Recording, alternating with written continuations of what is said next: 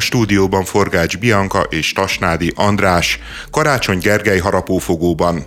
Egyrészt támadja a DK, másrészt folyamatos a kormányzati lejáratás. Most viszont offenzívát indított a főpolgármester is. A hármas metró felújításának végére időzítve állam ellentámadásba lendült mindkét fronton.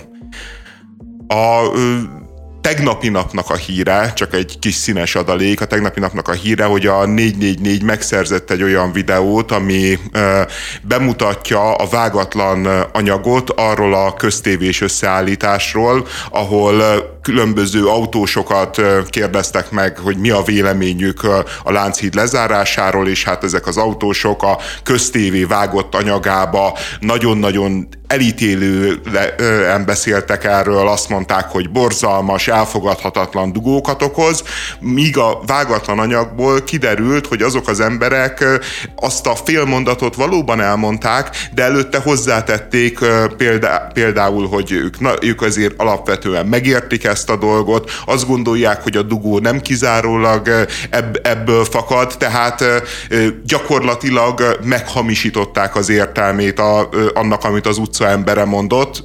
Túlzás ez? Van ebben igazság, én azt gondolom, de ez az egész csak lustaság. Hogyha elég ideig mentek volna, biztosan találtak volna olyan embert a fővárosba, aki azt mondta volna, hogy Karácsony Gergely a hibás mindenért, a Lánchíd a hibás, mert nem engedik fel az autókat, stb. stb. Igen, az Te... furcsa, hogy nincsenek erre Fidesz aktivisták. Tehát, hogy én azt gondolnám, hogy ilyenkor az van, hogy forgat a köztévé, akkor menjen ki, mit tudom én, az ötödik kerületi Fidesz szervezetből mindazok, akiknek van autója, és lehessen őket meginterjúvolni, és mindjárt nem lennének ilyen kellemetlenségek, mint, mint azért most így alakult. A, a, a durva az egyébként, hogy miután lejött ez a, ez a kis kis léptékű leleplezés, ezek után a közmédia választhatta volna azt, hogy elhallgatja, amiben azért nagy szakértelme van, megválaszthatta volna azt, hogy elnézést kér, amiben nyilván nincsen szakértelme.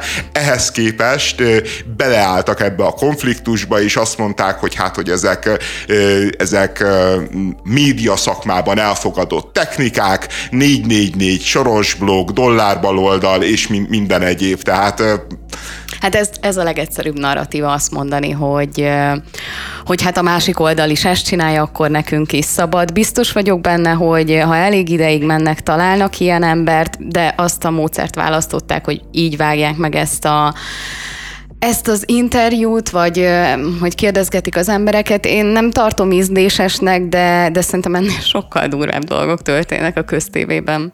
Ja, nyilván, nyilván. Csak egy kis színesként jegyeztem meg. A karácsonynak a konfliktusai azok nagyon érdekesek. Először szerintem beszéljünk a, az ellenzéken belüli konfliktusról, aminek a...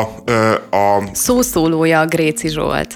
Igen, de, és az egésznek azért az előzménye azt, hogy, hogy időrendbe helyezzük, hogy a Gyurcsány Ferenc be, meg, megjelent a Spirit fm a Harcosok klubjába, és ott elmondta, hogy hát a főpolgármester az gyenge, a főpolgármester nem vállalja fel a konfliktusokat, és, és hát nagyon-nagyon el kell gondolkodni a DK-nak, hogy akar-e egy ilyen alkalmatlan embert a következő ciklusra is.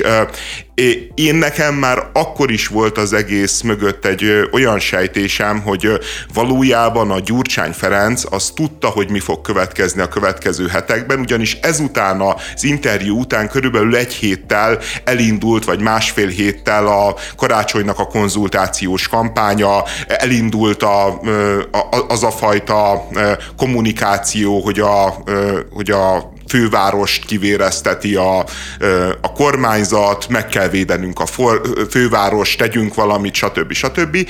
És én nekem az az elméletem, hogy a Gyurcsány tisztában volt azzal, hogy készülődik erre a, a karácsony, tisztában volt azzal, hogy most itt indulni fog egy kommunikációs kampány a kormányzat ellen, és még mielőtt elindult volna, egész egyszerűen meghekkelte ezt a történetet, és úgy csinál, minthogyha az az ő dorgáló szavai hatására csinálná ezt az egészet a karácsony, és nyilván egyébként ezzel oda kínálja a maga torkát, meg a karácsony torkát, meg az ellenzék torkát is a megafonnak, akik meg kéjelegnek azon, hogy a főnök utasított, a báb eljár, a főnök utasított, a báb megcsinálja, a főnök mondott valamit, a báb természetesen ugrik. De, és, és igazából a Gyurcsány a, ezt az egész kampányt azért félig meddig kiherélte. Tehát a, a, az a, az, azok az elméletek, mely szerint az Orbán Viktor azért tartja a Ferencet, hogy, hogy a hatalmát stabilizálja, és az ellenzékbe folyamatos legyen az impotencia és az egymás öldöklése, az az, az elmélet, hát szerintem... Csak egy elmélet. Semmi utalást nem látunk rá, hogy ennek lenne valóság ha azt, azt, azt mondod, hogy ez nem igaz, lehet, lehet, igen, de lehet, hogy ez tényleg csak egy, egy nagyon rossz indulatú elmélet. Az uh, viszont a, a teóriád, amit összetettél, az nekem kifejezetten tetszik. Én, én látok benne benne rációt, nem tudom nyilvánvalóan, hogy így történt-e, viszont azokkal az eszközökkel, amikkel most ekézik karácsonyt, jelen esetben ugye Gréci Zsolt, azt olvasta a fejére, hát az ATV stúdiójában, hogy gyakorlatilag miatta került az ellenzék ilyen állapotban, ahogy, ahogy most kinéz, és ez... Véletlenül se Gyurcsány miatt természetesen. Hát mondja ezt a, a Gréci Zsolt, aki Gyurcsány Ferencet támogatja minden erejével, aki, aki lehet, hogy egy icipicit nagyobb kárt tett az ellenzékben, mint Karácsony Gergely. Tehát én nekem hát nagyon meg so... a köztársaságban, meg az országban, meg a költségvetésben, meg a jogállamban. Miben nem tett kárt a Gyurcsány? De a karácsony. Én, nekem nagyon sok kritikám van Karácsony Gergelyel kapcsolatban, de amikor a Gréci Zsolt ezt előadja, ezt a freak show-t az ATV-n, akkor így á, teljesen, teljesen mértékben azt tudom mondani, hát akkor, akkor lehet, hogy a, a Karácsony Gergely nem is annyira rossz választás. Mert kritizálhatta volna a város vezetését is, és abban lehet, valószínűleg talált volna olyan, olyan dolgot, amibe bele lehet kötni. Ebben százszerzékig biztos vagyok. Viszont Gréci Zsolt nem ezt választotta, hanem azt választotta, hogy ő abba fog beleállni, hogy Karácsony Gergely tehet arról, hogy az ellenzék gyakorlatilag bugdácsol választásról választásra, ha nem is az egészről, de legalábbis az utolsó nagy ö, ö, vereségről. vereségről mindenképpen. A, a, egyébként azért azt is tegyük hozzá az igazság kedvéért, hogy a Gréci ATV-s szereplésének volt egy előzménye. A karácsony visszavágott a Gyurcsánynak és beszólt neki. Egy interjúba kérdezték tőle, hogy mi a véleménye arról, amit a Feri mondott, és, és ő azt mondta, hogy ő meglepődne, hogyha a DK-nak saját főpolgármester jelöltje lenne, mert akkor kiderülne, hogy mégsem olyan nagy párt. Hozzátette például, hogy a DK nem akarja, hogy ez kiderüljön, ezért nem fog önálló jelöltet indítani. Azt is kijelentette, hogy 100%-ig biztos abban, hogy indul 2024-ben az önkormányzati választásokon van, és, és úgy magyarázza a helyzetet, mindazt, amit a DK csinál, hogy ebben a szituációban, amikor ugye megy az önkormányzati helyekről az alkudozás, a közös listáról, stb., akkor az ellenzéki pártok mindig felborzolják a tollaikat, hogy kicsit nagyobbnak tűnjenek, és, és egyben, mert hát a karácsony azért az mindig ilyen, ilyen típusú játékot játszik, azért elmondta, hogy, a, hogy ő mindent meg fog tenni azért, hogy a DK-s polgármesterek azok nyerjenek a maguk kerületében. Tehát ez volt az előzménye a, a Gréci nyilatkozatának, aki hát nagyon-nagyon keményen be, beleszállt. Ő, ő egyébként szó szerint azt mondta, hogy, hogy egy, hogy egy egyszázalékos pártból kilépett főpolgármesternek, neked az megvan, hogy kilépett a karácsony a párbeszédből? Mm, nincs. De nekem, nekem sincsen meg, de, de lehet, hogy megtörtént. Tehát azt, azt tudom, hogy ő visszalépett a társelnöki posztból, de, de hogy kilépett volna a párbeszédből, az nekem új de lehet, hogy így van. Tehát minden esetre a Gréci azt mondja, hogy így egy százalékos pártból kilépett főpolgármesternek azok után, amit csinált ezzel az ellenzékkel, amikor elüttette magát a villamossal, és rászabadította erre az országra és az ellenzékre Márkizai Pétert, ennél egy kicsit nagyobb szerénységet és visszafogottságot javasolnék. Hát igen, itt szerintem egyébként szerénységre, meg visszafogottságra egyébként mindenkinek lenne oka az ellenzéki és oldalon. Igény, és igény is volna rá. Hát társadalmi és ellenzéki igény is lenne rá, de valahogy ezt nem sikerül kielégíteni. Tehát uh, itt tart a karácsony DK csörte és a karácsony DK szkander. Uh, uh, nincsen könnyű helyzetben a DK, mert ugye ők azt kommunikálják, hogy ők a legnagyobb párt, a legerősebb uh, ellenzéki szereplő. Uh, nyilvánvalóan uh, elképzelhetetlen valaki, aki a legerősebb ellenzéki szereplő, de nem tud főpolgármester jelöltet állítani. És, és kit fog tudni a Gyurcsány fe, felállítani a karácsonyjal szembe? nem, nem nagyon tudjuk a választ, hogy a Dobrev Klár, mert, esetleg még talán a Dobrev Klárában ő, van annyi... Ő a miniszterelnök lesz. Mondta Gréci Zsolt is, hogy... Igen, igen tehát, tehát az, az van, hogy valószínűleg szígyen szemre ők be fognak állni a Karácsony Gergely mögé. Gondolod, és ezt... ezután a, ezután a méregetés után azt fogják mondani, hogy akkor beállnak Karácsony Gergely mögé? Én erről nem vagyok meggyőződve. Szerintem értelemszerűen csak találgatás, de nem vagyok abban biztos, hogy nem nagyobb az ego annál, mint hogy ezt a nagyjából működő, vagy többé-kevésbé működő budapesti összefogást, ezt, ezt életben tartsák. Én nem gondolom, hogy a DK-nak túl drága lenne ezt az egészet szétbarmolni. A, lehetséges.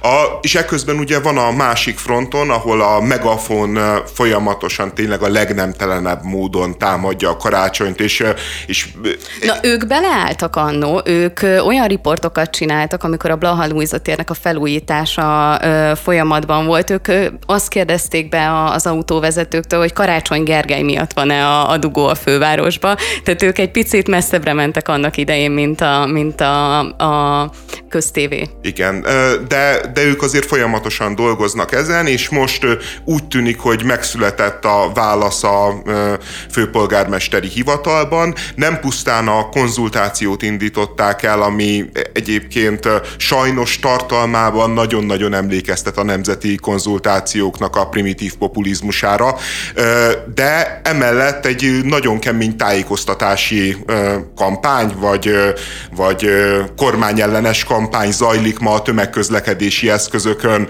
a metrókban és a villamosokon. Igazából hát ugyanazzal a furmányos módszerrel elkezdte használni a karácsony is a rábízott egyébként köztulajdonban lévő eszközöket. Ahogy a, ahogy a kormány a köztévét, pontosan. Hát, ahogy a kormány nem csak a köztévét. És minden más. Hát, például a legutóbbi húzása a kormánynak, legutóbbi két húzása a kormánynak, mert, mert van kettő is egyébként az előző hétről. A kötelező akciók, amiket meg kell hirdetnie a kereskedelmi láncoknak, ahhoz kiadták azt is, hogy milyen plakáton kell meghirdetni, hogy hogy nézzen ki az akciós plakát. Tehát azt nem bízzák a Spárra vagy a Tesco-ra, hogy az akcióról tájékoztassa az embereket, hanem elmondják, hogy kék alapon fehér szöveg, nem tudom én, hol kell a nemzeti címernek lennie, ami egyébként teljesen megegyezik a kormányzati kommunikációnak a színvilágával, tipográfiájával, esztétikájával. Tehát, hogy gyakorlatilag azt, azt kérik, hogy egy kormányzati üzenetnek látszó plakáton helyezzék ki azt, hogy ezek és ezek a termékek akciósak. Hogyha véletlenül nem tudnád, hogy azért vannak leakciózva ezek a bizonyos termékek, hogy mert a kormány elintézte neked, akkor mindenképpen tudjál róla, ennek ez az egy célja van, de amúgy én egy Fidesz logót azért még hiányolok ezekről a plakátokról.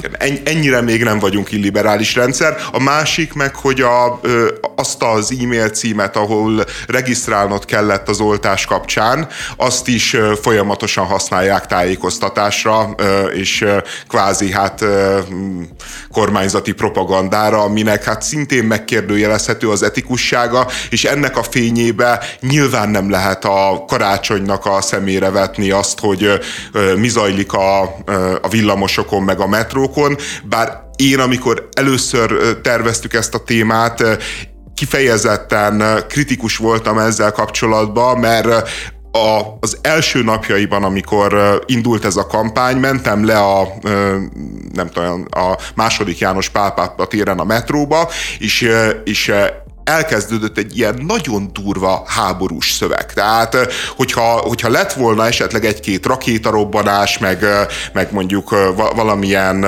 sziréna hangja, ak- akkor egy ta, talán jobban átélhettem volna a, a kievi életérzést, ami az utóbbi egy évben jellemző, de a védjük meg Budapestet, valamit tennünk kell, nem tudom én milyen szöveg volt pontosan, de és el akartam volna akkor mondani, hogy, hogy, hogy oké, okay, hogy használja a karácsony ezeket a felületeket, de legalább ezt, a, ezt az iszonyú militáns hangvételt, talán ezt már végképp nem kéne kölcsönvenni a kormányzattól, viszont valószínűleg ezt jelezték nekik, mert, mert az elmúlt napokban, hetekben már nem hallottam, tehát hanem egy sokkal kulturáltabb felhívás jelenik meg, bár továbbra is a védjük meg Budapestet, védjük meg Budapestet, egy szavazattal megvédheted Budapestet. A fogod, kinyitod a postaládádat, ott van egy kód, felmész az internetre, és azzal, hogy te szavazol Karácsony Gergely kérdéseire, azzal megvéded Budapestet, ami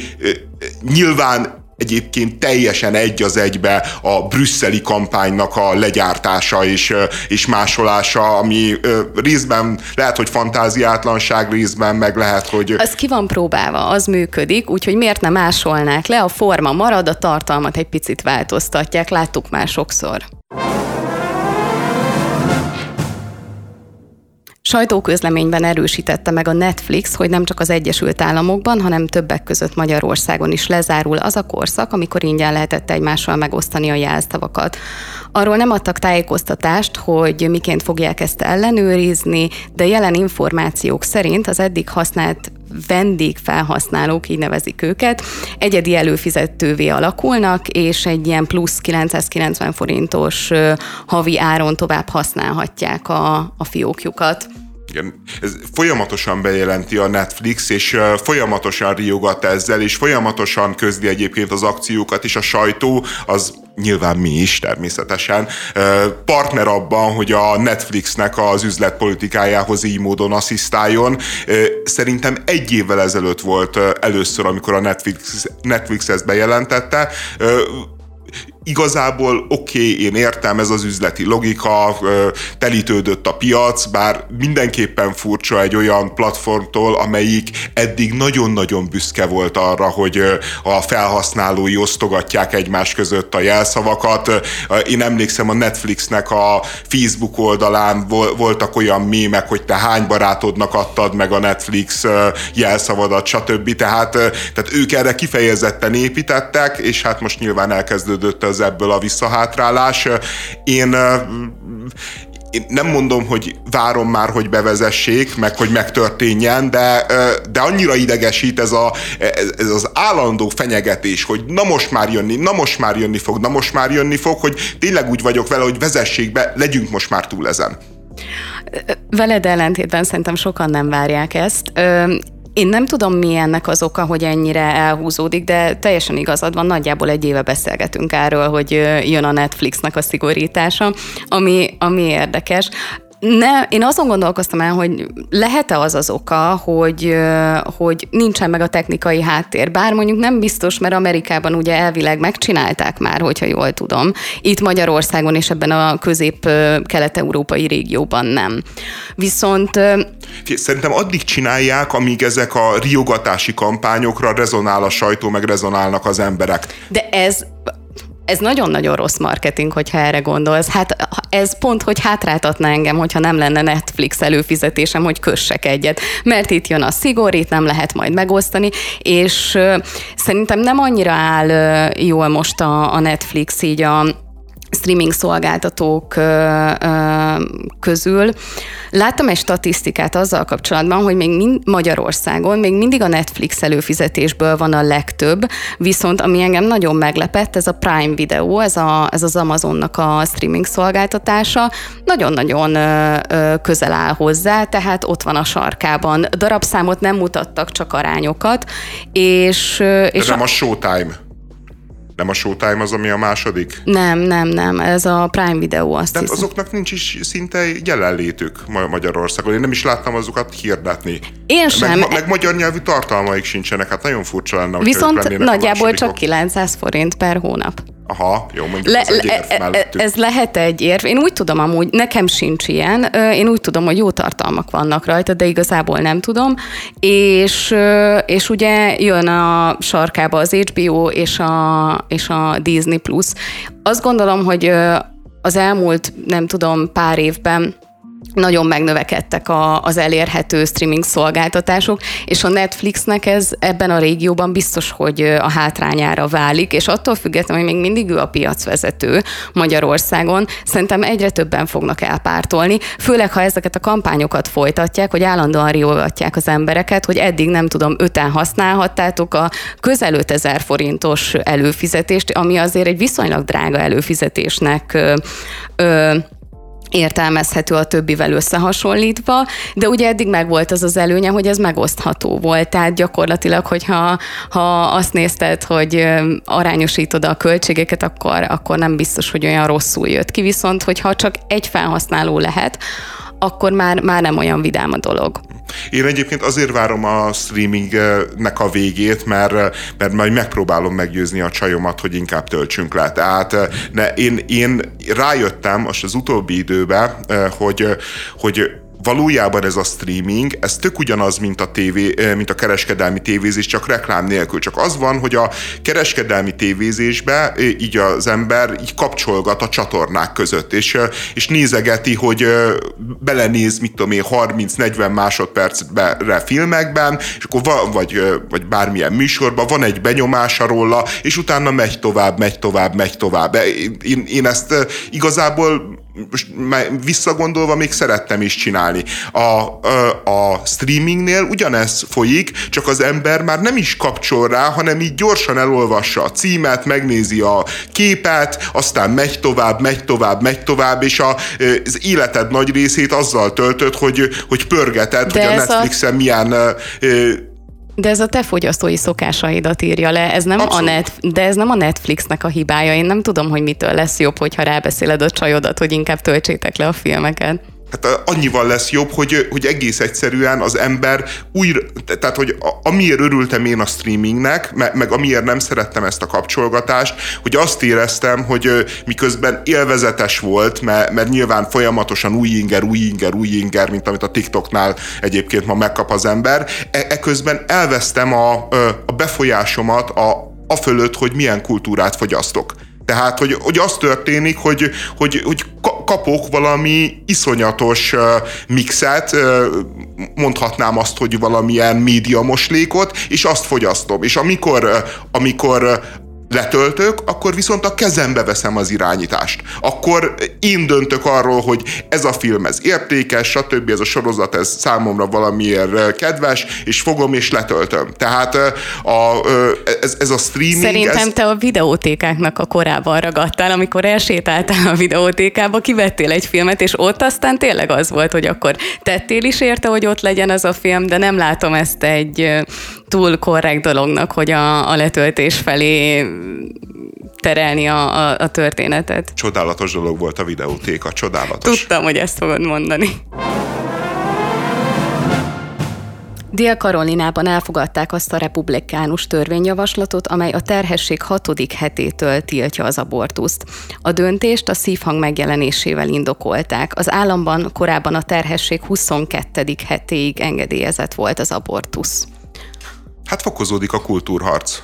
Fokozódik, és nem is akármilyen mértékben, tehát egy picit az az érzésem ezzel kapcsolatban, hogy törvényileg el lehet mondani, hogy, hogy még nem tiltották be teljesen az abortuszt, hiszen a terhesség hatodik hetéig engedélyezett, viszont vannak olyan hangok, akik azt gondolják erről, hogy ezzel gyakorlatilag elvágták, mert hogy nagyon sok nő a hatodik hétig tán észre sem veszi, hogy teherbe esett igen, ha nem kívánt az a terhesség, meg abból fakad, hogy nem használt óvszert, stb., akkor simán lehetséges, hogy a hatodik hétig nem, nem is gondol bele, hogy az terhesség. Hát én, én egyébként mindig bajba vagyok ebnél az abortusz témánál, mert, mert Egyrészt azt gondolom, hogy nagyon nehéz pro is kontra is állást foglalni, mert mind a két félnek van igazsága, és, és és különösen, amikor azt látom, hogy, hogy úgy hoznak ilyen típusú törvényeket, hogy amögött nincsen egyébként társadalmi többség az Egyesült Államokban.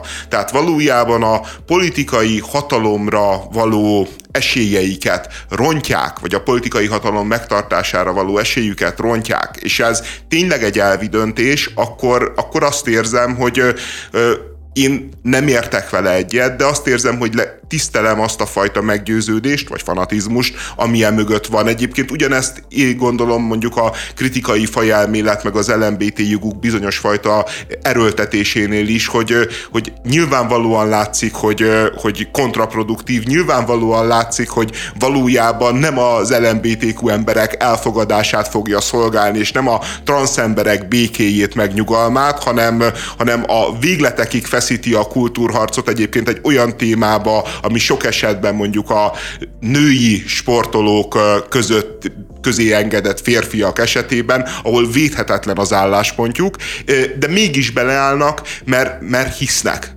És, és az a helyzet, hogy, hogy, hogy akik annyira hisznek, hogy, hogy még a politikai hatalmat is kockáztatják, azok olyan ritka hollók a mai világban, hogy, hogy valami fajta tiszteletet érez az ember, és, és emellett hát tudja egyébként, hogy ez a fajta fanatizmus meg radikalizmus nagyon-nagyon veszélyes, és, és nyilván egy lőporos hordó ezer tekintetben, de mégis azt látja, hogy, hogy legalább valós kérdések mögött ö, ö, mentén zajlik a politika, nem marketing megfontolások mentén.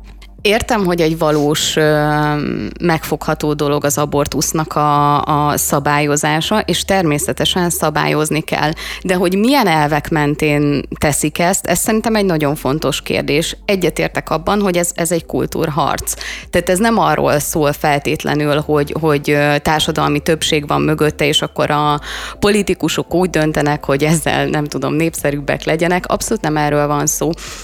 Viszont teljesen mindegy, hogy mi, mi a, a háttere ennek, azt gondolom, hogy, hogy úgy kellene ilyen döntéseket meghozni, hogy végig gondolják. Végig gondolják, illetve orvosi, szakmai ö, érveket is felvonultatnak. Nem azt, hogy a hasukra ütnek, és azt mondják, hogy hat hét után van szívhang, és akkor onnantól kezdve nem lehet. Egyetértek, tehát valahol meg kell húzni a határt, de az, hogy mi mentén döntöd el, hogy hol van az a határ, az egy nagyon fontos kérdés, és nagyon-nagyon elítélem azt, aki egyrészt végletekben gondolkozik, másrészt meg a kultúrharcnak a jegyét érdekében áldoz fel egy csomó nőt annak az oltárán, hogy neki van igaza. Hát, de a másik fél meg azt mondja, hogy hogy a demokraták egy csomó magzatot, egy csomó meg nem született életet áldoznak fel. És, és azért ebbe is van igazság, nem? Én úgy gondolom, hogy, hogy az önrendelkezés az egy fontos dolog, és értem, hogy annak a, hogy a magzat védelmében hozzák ezeket a törvényeket, illetve szabályozásokat, amit meg is értek.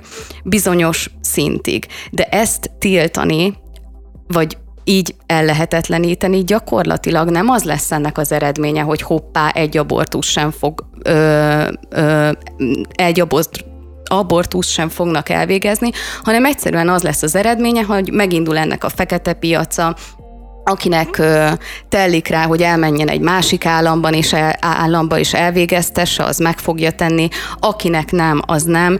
Tehát egy picit azt érzem, hogy nem, nem az történik, hogy, hogy logikus tervek mentén cselekednek, mert például a prevenció az egy teljesen elfogadható dolog, kell is. Azt gondolom, hogy adott esetben a fiataloknak a felvilágosodásában kellene ezeket a, a magokat elvetni, nem pedig abban, hogy hogy, hogy gyakorlatilag ellehetetlenítik ezt az egészet. Mondom, én tényleg nehezen tudok ebben véleményt alkotni, mert, mert mindenkinek igazat kell adni. Tehát, hogy, hogy szerintem, hogyha a magzatot magzatot életnek tekintjük, már pedig azért nehéz nem életnek tekinteni, akkor, akkor, akkor a fogantatás pillanatából is élet az az élet. Tehát, tehát amikor ők 6 hétben szabályozzák, abban nem biztos, hogy azt kell látni, hogy ők, hogy ők milyen tudománytalanok, meg mennyire nem, nem, nem hajlandók semmilyen józan észt, meg, meg józan kompromisszumot kötni, hanem pont azt kell látni, hogy azt mondják, hogy mi úgy gondoljuk, hogy az, a fogantatás pillanatában kezdődik az élet, de értjük a másik oldalnak a szempontjait, ezért mondunk egy, egy olyan határt, ami, ami nekünk még belefér. De a gyakorlatban meg semmi értelme. És a, és a, és a gyakorlatban is ad azért mozgásteret a nőknek, tehát hogy, hogy azért vannak olyan amerikai államok, ahol az esemény utáni tablettát tiltják már. Tehát, tehát, hogy azért itt nagyon kemény szabályozások jöhetnek és lehetnek még, ahhoz képest ez a 6 hét még, még mindig az, ami szerintem valahol egy kompromisszumnak tekinthető. Nyilván annak, aki elszenvedi, meg nyilván azoknak a nőjogi szervezeteknek, akik azt mondják, hogy a fogantatás pillanatában kezdődik az élet, vagy bocsánat, hogy a, akik azt mondják, hogy, a, hogy a, az élet akkor kezdődik, amikor megszületik az a gyerek, a, azok számára elfogadhatatlan, de, de, de én mégis inkább a kompromisszumot látom benne. Szerintem nem az esemény utáni tablettát tiltják, hanem ezt az abortusz tablettát. Ez amúgy Magyarországon is tiltott, konkrétan, hogyha berendelet külföldről, mert ezt megteheted, és te beveszed, és valamilyen kockázata, nem tudom, bekerülsz a kórházba, akkor konkrétan eljárás indul ellenet. Tehát ez Magyarországon is tiltott, és ha jól gondolom, akkor szerintem erre, erre gondolsz. Lehetséges. Uh, uh, egyébként, uh, hogy, hogy ez a dolog mennyire lesz Uh, része a hétköznapjainknak, meg, meg az erről folyó vita, azt azért jól mutatja, hogy például Szlovéki, Szlovákiában most van a parlament előtt egy olyan törvényjavaslat, ami szintén radikálisan ö, csökkentené az abortuszhoz való hozzáférésnek a lehetőségét, és, és egy kifejezetten megalázó kérdéssorral készül a nőknek, akik abortuszt akarnak elvégezni. Például számot kell adni, hogy hogyan védekezett a szexuális szexuális együttlét során, stb.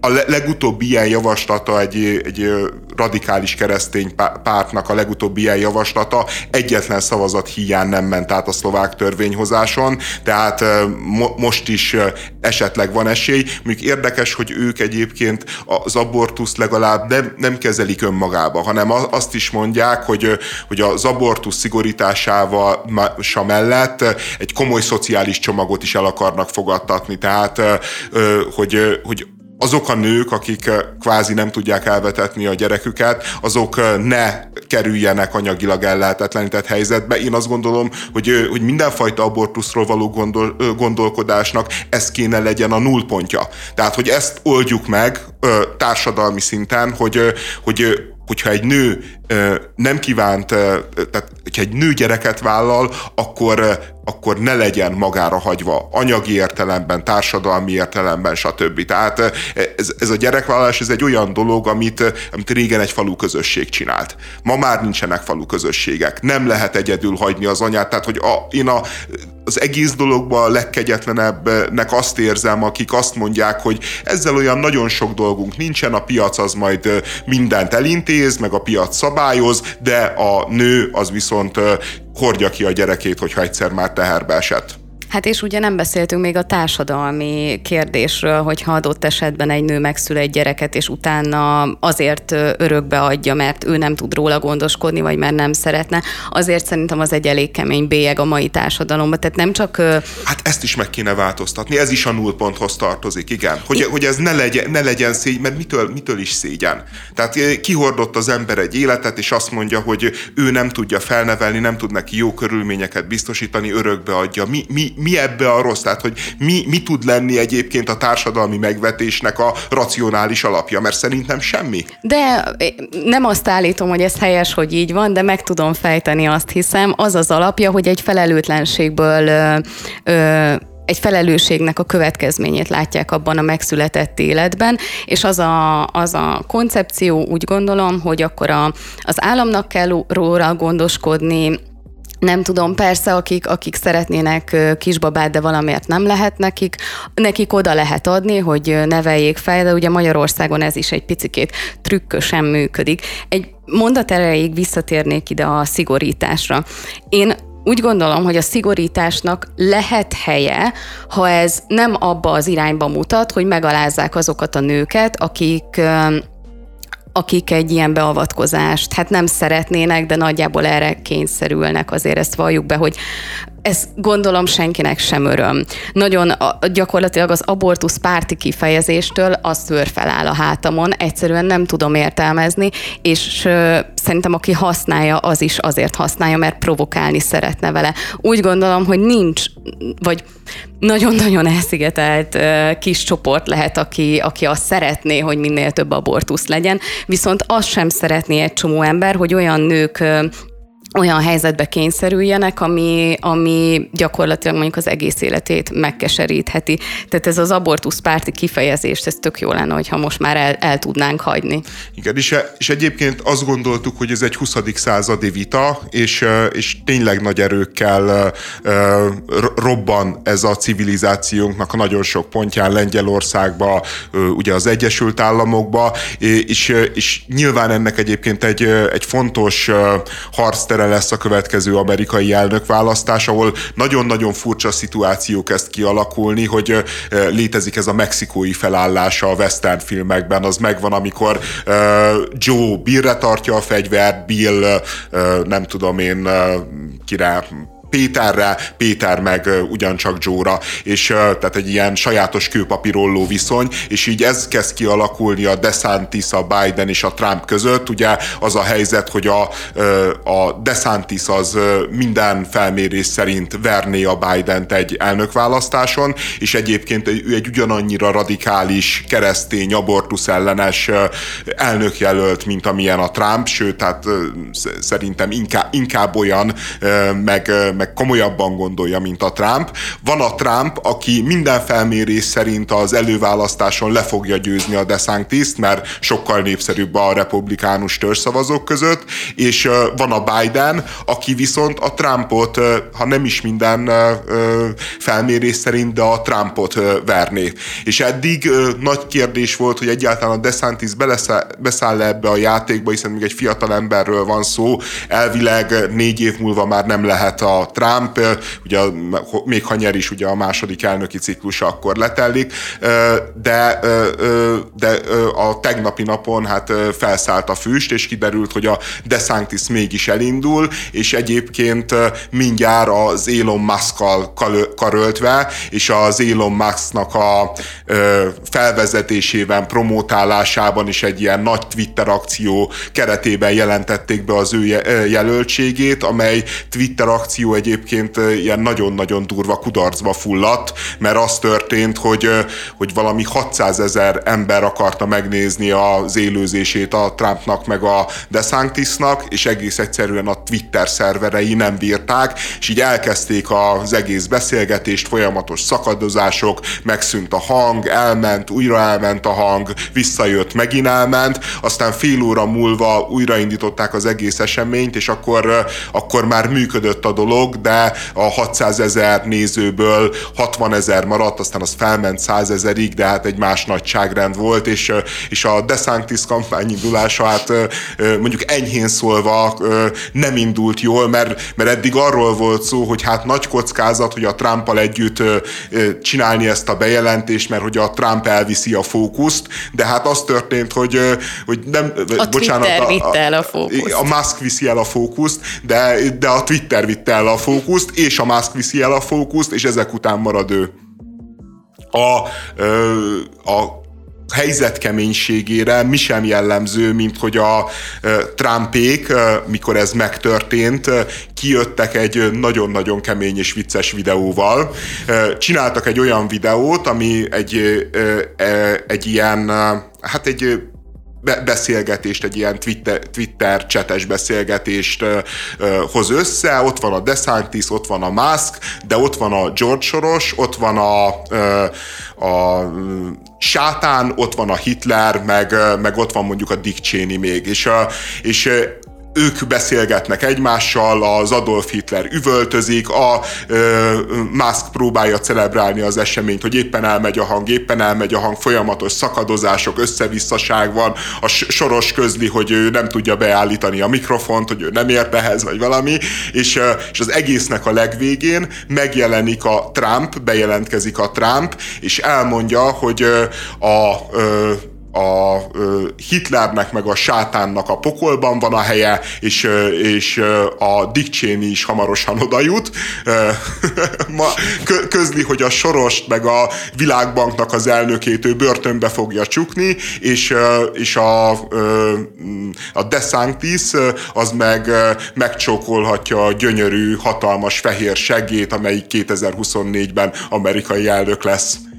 Tehát, cirkuszt a népnek. Ja, cirkuszt a népnek, és egy, egyébként ez nem egy rossz minőségű cirkusz, de azt mutatja, hogy, hogy, hogy olyasmikre kell felkészülnünk, tehát hogy ilyen módon áll bele egy amerikai elnök a szórakoztatóiparba, és ilyen elnök jelölt, és ilyen primitív módon zúzza az ellenfelét, hogy, hogy, hogy itt, itt tényleg nagyon kemény dolgok lesznek. Tehát a, amikor mindig azt mondjuk, hogy na most már túl voltunk a legkeményebben, meg a legdurvábban, hát szerintem nem, nincs kampány, ami így melegített volna.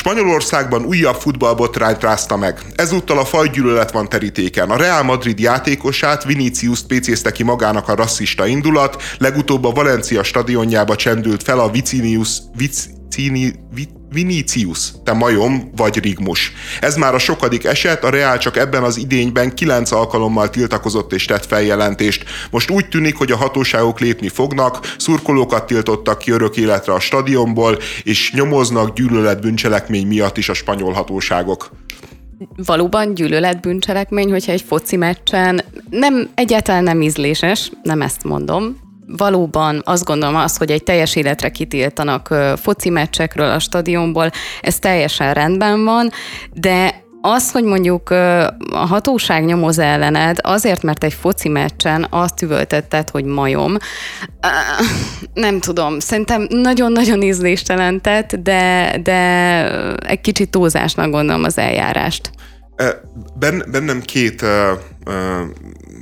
két érzelem viaskodik. Egyrészt a láttam a Viniciusnak az arcát, amikor, amikor skandálta a tömeg, és tényleg az egész stadion. Tehát, hogy, hogy vagy a, vagy a stadionnak a fele, és, és lát, láttam a szerencsétlenen, hogy, hogy tényleg egy ilyen őszinte döbbenet, meg fájdalom, meg, meg, meg az, az a fajta ilyen, hogy nem, ér, nem érti ezt, a, ezt az indulatot, ezt a dühöt, ne, nem érti, hogy ő, hogy ő miért, miért, miért célpontja ennek az egésznek, és, és, és, és, és tényleg megrázó volt, és így akkor, akkor, amikor ezt láttam, akkor azt gondoltam, hogy, hogy ennek nem szabad előfordulnia, hogy ne, ne, nem szabad engedni, hogy egy ember ilyen módon érezze magát, hogy egy embert ilyen módon odadobjunk a, a tömegnek, a cirkusznak, és, és az lakmározzon az ő méltóságából, meg, a, meg az ő, ő, ő, ő, az ő feketeségéből.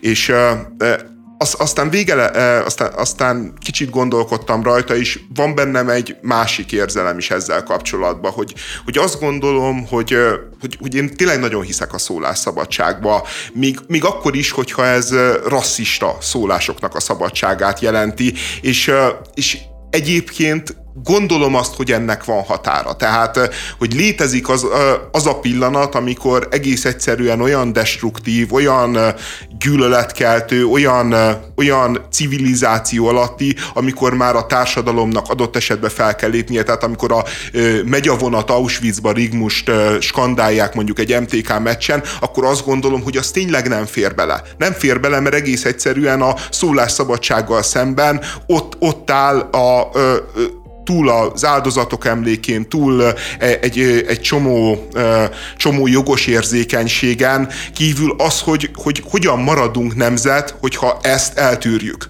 Hogy, hogy ilyen módon kijelegjen az ország traumáin, vagy az ország zsidóságának a traumáin mondjuk egy adott csoport. És, és azt gondolom, hogy ilyenkor erősebb a közösségnek az érdeke talán, mint a, mint a szólásszabadság. Tehát, hogy, hogy én nem gondolom, én nem hiszek ebbe az abszolút szólásszabadságba, de azt hiszem, hogy, hogy nagyon-nagyon meg kell vizsgálni, hogy, hogy mikor lép az ember, és mikor tiltja. És az a helyzet, hogy a futballstadionok azok olyan helyek, amik ahol az ember ledobja a gátlásait, ahol valójában ezek a mondások, ezek a mondatok, mert a Viniciusnak nagyon rosszul esnek, mert, mert, mert a Vinicius is folyamatosan abban él, hogy, hogy micsoda a mocsok, rasszizmus, mennyi rasszista ember van, hogy te Vinicius, te folyamatosan provokálva vagy, miközben valójában pusztán csak az történik, mint amikor a, a nem tudom én, a Messi elront egy cselt, és röhög a közönség, és így üvöltik neki, hogy Messi nem tudsz focizni. Miközben mindenki pontosan tudja, hogy a Messi egy zseniális játékos. Csak egész egyszerűen abban a szituációban jó azt mondani, hogy te nem is tudsz focizni, hogy te a labdát nem tudod kezelni.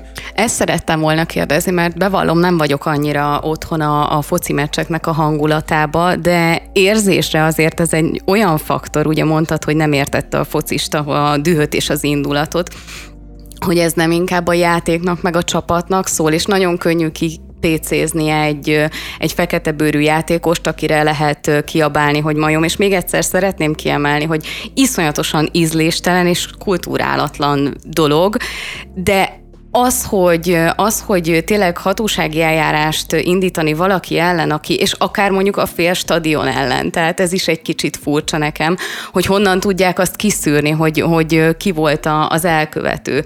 Illetve olvastam egy olyat, hogy van a FIFA-nak egy olyan szabályzata, hogyha ilyen történik, akkor, akkor leállítják a meccset? Ez, ez valóban így van? Leállíthatja a bíró. Miért nem tették meg? Tehát ez azt gondolom, hogy ha a játékosnak ez valóban, valóban rosszul esett, vagy nem tudom, rossz érzéseket, láthatóan rossz érzéseket keltett benne, vagy egyáltalán, hogyha ez a szabály, akkor miért nem tették meg? Mert utólag nagyon könnyű Azért, mert néhány ezer ember miatt elrontani sok millió embernek, vagy sok százezer embernek, aki mondjuk tévén nézi a meccset, a szórakozását, kinyírni azt az ipart, ami a, a futballra épül, azért, mert ezer ember majmozik, az egész egyszerűen nem arányos. És nyilván ilyenkor a bírókon nagy a nyomás, hogy van egy részről, a FIFA részéről egy olyan elvárás, hogy nulla tolerancia is fújják le a meccset, másrésztről meg van egy nagy nagy nyomás a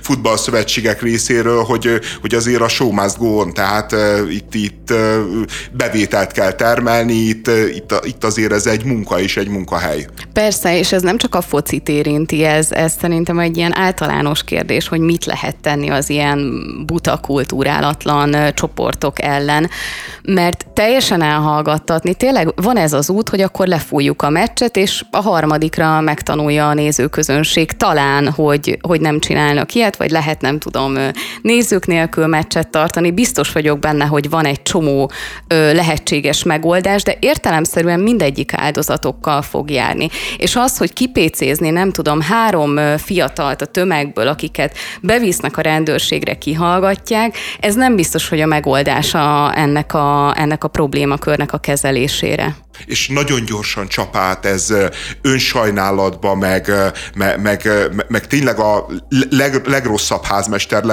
reflexekbe. A Csávi, a Barcelona edzője azt nyilatkozta, hogy így általában ezt a gyalázkodást, ami megy a meccseken, azt nem szabadna elfogadni, nem csak a rasszistát, semmiet se, hogy nincsen még egy ilyen sport, egyébként nincsen még egy ilyen népszerű sport, meg nincs még egy olyan sport, ami ekkora arénákat töltene meg legalábbis Európába, és, és ő azt mondja, hogy így minden ö, ö, durva trágársággal szembe fel kéne lépni, mert hogy ezt a pék sem viselné el, hogy munka közben őt gyalázzák, de hát könyörgöm, a pék nem keres úgy, mint a csávi.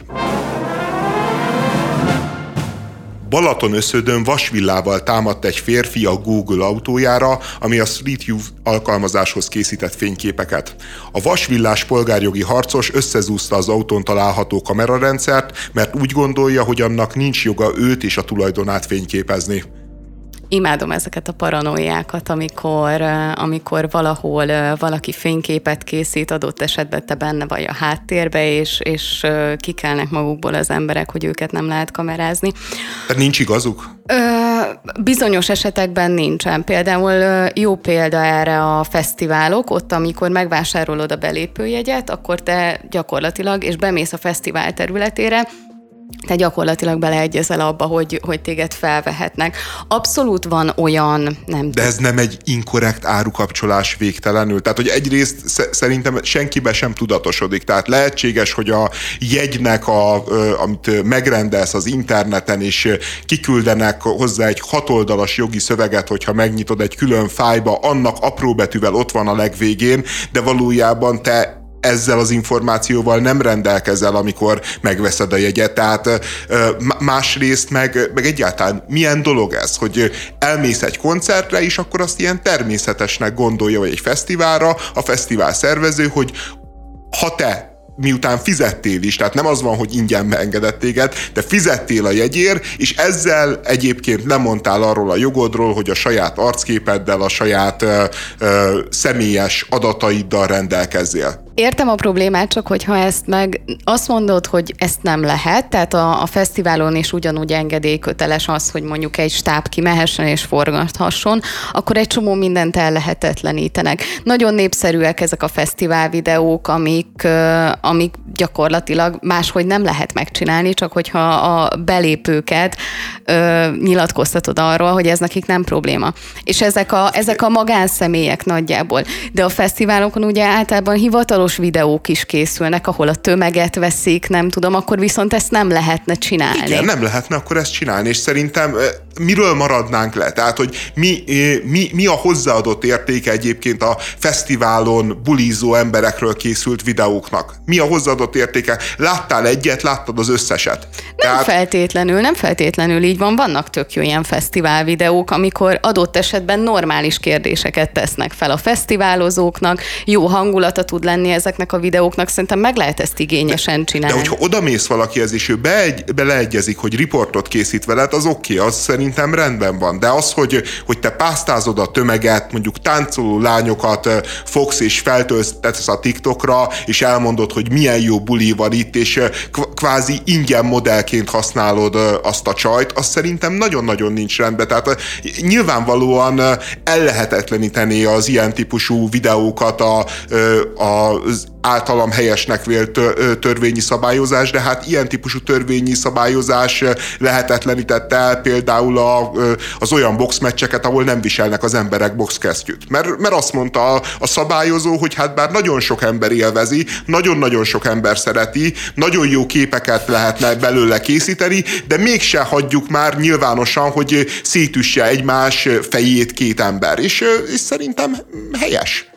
Jó, hát azért nem biztos, hogy egy lapon lehetne említeni azt, hogy mekkora károkat károkat Igen, okoz a, a boxkesztyű nélküli egymás fejét püfölése, mint az, hogy valakit mondjuk felvesznek, hogy sétál a tömegben. Én annyira nem, nem vagyok ez ellen, tehát szerintem ez, ez belefér, de térjünk már vissza erre a, a Google-ös történetre. Mert a vasvillás harcosra. Igen. Hát annyira örülök, hogy elmondtad a hírt, mert én nem biztos, hogy el tudtam volna mondani röhögés nélkül. Annyira szórakoztató számomra, hogy, hogy Magyarországon egy Google autóra vasvillával támadnak. Egyszerűen annyira szürreális, hogy, hogy nem, nem tudom hova tenni. Kicsit olyan, mint van az a fra- francia vígjáték, amikor a középkorból eljönnek, jöttünk, láttunk, visszamennénk, vagy valami ilyesmi a címe, és ott, ott vannak ilyen jelenetek, hogy meglátja a televíziót, és oda megy, és szétcsapja a kardjával. Tehát igen, van egy ilyen típusú bája is, de, de az a helyzet, hogy, hogy biztos, hogy ő téved? Biztos, hogy az a középkori ember tévedett, aki azt mondta, hogy ez a sátán doboza, és, és oda ment és szétverte karddal a televíziót? Biztos, hogy az az ember téved, aki fogja a vasvilláját, és szétveri a Google-nek a kamerarendszerét? E- egészen biztos. De miért? Hát ez egy engedéllyel készült felvétel volt, lett volna ha meg tudják csinálni. Tehát engedélyt kapott arra, hogy a Google végig fotózza az utcát. Nem a lakásába akart bemenni, hogyha valaki látott csak életében egyszer egy ilyet, akkor azt tudja, hogy a, az embereknek az arcát teljesen ki, kiblőrözik, tehát nem, nem felismerhető senki. Sőt, ha jól tudom, akár még a házadat is kérheted, hogy, hogy homályosítsák el. Nem tudom, mi ennek az ügymenete, és hogy Magyarországon ez így működik-e, de minden esetre úgy tudom, hogy van erre lehetőség. én az, azt a kérdést tenném fel, hogy kinek árt ez? Hogy kinek árt ez, és kérlek áruld el nekem, hogyha úgy gondolod, hogy lehet, hogy a vasvilának volt igaza. Jó, szerintem, szerintem abszolút neki volt igaz, tehát nem volt törvényes, amit csinál, és, és valószínűleg tényleg értelmetlen is a lázadásnak ez a formája, de, de én azt látom benne, a, amit a, a gépromboló lulitákban lát, láttam, hogy, hogy, hogy vannak emberek, akik érzik, hogy fenyegetve van az életmódjuk, érzik, hogy fenyegetve van a létezésük, és, és nem nyugszanak bele, és így küzdenek, kiállnak, beleállnak. Tehát a, a, a, ez a vasvillás ember most nyilván egy, egy idegbeteg hülye, első megközelítésre. De másod megközelítésre mégiscsak az van ö, mögötte, hogy van egy ember, aki azt mondja, hogy ne haragudjon a Google, hogyha kap el engedélyt az államtól, ha nem kap az engedélyt az államtól, milyen jogon fényképezi le őt, milyen jogon viszi fel a szervereire az ő arcát, és lehet, hogy, hogy a ö, hivatalos, nyilvános ö, felületeken már nem jelenik meg, mert ki lehet takarni az arcát, de ö, milyen ö, jogon birtokolja egyáltalán a Google ezeket az adatokat, és, és szerintem ez, ez a, a mai világunknak az egyik legnagyobb kérdése, és, és, és olyan mértékben lopják az adatainkat, a génjeinknek az adatait, az arcunknak az adatait, a szokásainknak az adatait ezek a nagy multinacionális cégek, hogy igazából számomra az a furcsa, és, és az is olyan jellemző erre a korra, hogy egyetlen idegbeteg vasvillás ember az, aki ezzel az egész dologgal szembeszáll, miközben a logikus az lenne, hogy mindannyian szembeszálljunk vele, mindannyian azt mondjuk, hogy oké okay a fogyasztói komfort, oké okay a Google-nek egy csomó ingyenes szolgáltatása, de könyörgöm, nem az adataimmal akarok fizetni neki. Nem azt szeretném, hogy, hogy az életemet azt ott tárolják a Google-nek a központjába, mit tudom én, San Franciscóba. Nem szeretném. Egész egyszerűen nem azért, mert most ez nekem rövid távon bármifajta érdeksérelem, hanem azért, hogy az elvi lehetősége megvan annak, hogy bármikor ezeket az adatokat ő áruba bocsátja, adott esetben az ellenfeleimnek, adott esetben a, a egy olyan államnak, amelyik ellenséges velem, és el akar nyomni, ö, a feleségemnek, aki be akar perelni, mit tudom én, bárkinek, bárkinek, és én nem akarom ezt a lehetőséget otthagyni egy cégnek a kezében, mert hogyha otthagyom, akkor vissza fog élni vele, és erre lehet azt mondani, hogy ó, nem fog vele visszaélni, én erre meg azt mondom, hogy Brexit. Ó, visszaéltek, ó, okoztak egy, egy politikai katasztrófát, mert egész egyszerűen az adatokat nem kezelték tisztességgel még azokat a szabályokat se betartva, amely szabályok egyébként elégtelenek, és amely szabályok megteremtik az elvi lehetőségét, hogy ő fényképezzen, de még ezeket sem tartja be. Jó, hogy felhoztad az adatvédelem kérdéskörét, mert nekem is van ezzel kapcsolatban néhány gondolatom, de egy picit menjünk már vissza a, a fenyegeti az életmódodat kérdésre. Csak hagyj kérdezzem meg, hogyha a Google-ös autó, ami végigmegy az utcán, és adott esetben lefotózza a házadat vagy téged, és az fenyegeti az életmódodat, akkor a biztonsági kamerák, legyen az mondjuk a rendőrség által kihelyezett, vagy egy áruház által kihelyezett biztonsági kamera, az nem fenyegeti az életmódodat? És ha igen, akkor hogyan? Szerintem a biztonsági kamerákra is nem véletlenül vannak nagyon-nagyon szigorú adatvédelmi előírások, hogy azt hogyan lehet kezelni, hogyan kell kezelni. Azt gondolom, hogy egy csomó helyzetben nem is véletlen, hogy mondjuk nem engednek biztonsági kamerát például mondjuk a hotelszobákba, például az öltözőkbe, például a WC-kbe, mert, mert azt mondják, hogy na ehhez már tényleg nincsen köze a, az, az adott vállalatnak, ami ellenőrzi egyébként azt a, az épületet. Én, én, én nem mondom, hogy, hogy, hogy minden ilyen típusú dolgot írtani kell. A, azt viszont abszolút gondolom, hogy, hogy már régen túl vagyunk a racionális és, és elfogadható mértékén, a, a, ami, ami a mi adatainknak, a különböző cégeknek, vagy akár az államnak a rendelkezésére bocsájtásával még normális lenne. Tehát, tehát az a helyzet is, is annyiban más mondjuk a Google, meg a, meg a mondjuk a nem tudom melyik pláza, amelyik lefényképez engem, hogy én tudom, hogy oda bemegyek a plázába, tudom, hogy felvesznek, de tudom, hogy az az adatbázis egyrészt azért szigorúan van törvényileg szabályozva, tudom, hogy Magyarországon van ma a szerver, amin mondjuk ezt tárolják, jó esetben, és, és tudom azt, hogy ő ezt az adatot nem tudja összekapcsolni ezer más adatommal. A, a Google-nek viszont, viszont olyan információja van, meg a Facebooknak minden egyes magyar állampolgáról, amely információ mennyiségről és gazdagságról mondjuk a 50-es években az ávó csak álmodozhatott, nem az egész társadalomról, hanem csak azokról, akiket megfigyeltek. Tehát, tehát hogy, hogy, hogy olyan mértékig vagyunk kiszolgáltatva ezeknek a cégeknek, mint amennyire ki voltak szolgáltatva az 50-es években mondjuk az ellenzéki, vagy jobban, mint az 50-es években az ellenzéki érzelmű polgárok az ávónak legalábbis információs önrendelkezés tekintetében. Mint társadalom szerintem ez megállja a helyét, amit mondtál, de egyénileg amit, amit elmondtál azzal kapcsolatban, hogy eladják az adataidat az ellenségednek, aki ki tudja, mire használja, én szerintem ezek a, ezek a megállapítások így nagyjából a, a tudásnak a hiányából erednek. Mert az, hogy hogyan lehet használni az adataidat, az nem azt jelenti,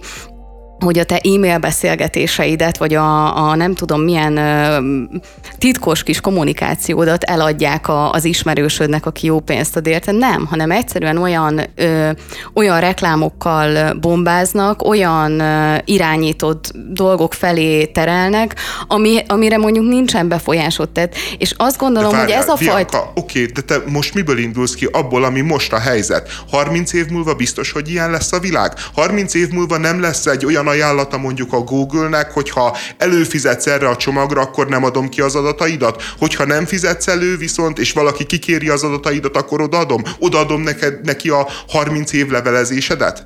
Mi, miért ne tehetné meg? Nála van az adat. Legfeljebb annyit csinál, hogy át fogja költöztetni mondjuk az USA-ból Tadzsikisztánba a szervert, amiről ezt árulja. Tehát, te, tehát, hogy az, hogy a mai helyzetből indulunk ki, ahol egyébként tényleg folyamatosak a visszaélések, de nyilván... Igen, egyénileg... de ez a szabályozás hiányából adódik, és amellett teljesen én is le tudom tenni a voksomat, hogy igenis a szabályozásra iszonyatosan nagy fókuszt kellene fordítani, és nem hagyni azt, hogy ezek a multicégek kivásárolják a döntéshozókat abból a helyzetből, hogy igenis az állampolgárokat kellene védeniük. Ebben nincsen vita kettőnk között. Az téved, tévedés. Szerintem bármilyen jó is egy szabályozás, hogyha fizikailag ott van nála az adat, akkor a, azzal rendelkezik, azzal vissza tud élni. De akkor azt ide kell itt vissza lehet Azt csak... kell megakadályozni, hogy hozzá el, eljusson az adat. Tehát le, le, lehet olyan ö, szabályozást csinálni, hogy, ö, hogy mondjuk a rabszolgáddal szembe te nagyon emberséges, humánus, stb. legyél, de va- valójában mégiscsak van ott egy kiszolgáltatottság, és hogyha te átmész egy olyan országba a rabszolgáddal, ahol ezek a törvények már mondjuk nem köteleznek téged, akkor csinálhatsz vele bármit. És ezért nem is szabad megengedni azt, hogy egyáltalán rabszolga úr viszony létrejöjjön egy modern társadalomba, mint ahogy nem szabadna megengedni, hogy ilyen módon kiszolgáltatottak legyünk. Az előbb azt állítottad, hogy a boltba szerelt, illetve a közterületre szerelt biztonsági kameráknál a szabályozás véd, mert az egy magyar szabályozáshoz kötött, amikor egy ilyen biztonsági kamerát beszerelnek, az is fizikailag megvan, tehát akkor innentől kezdve azzal is legyen probléma.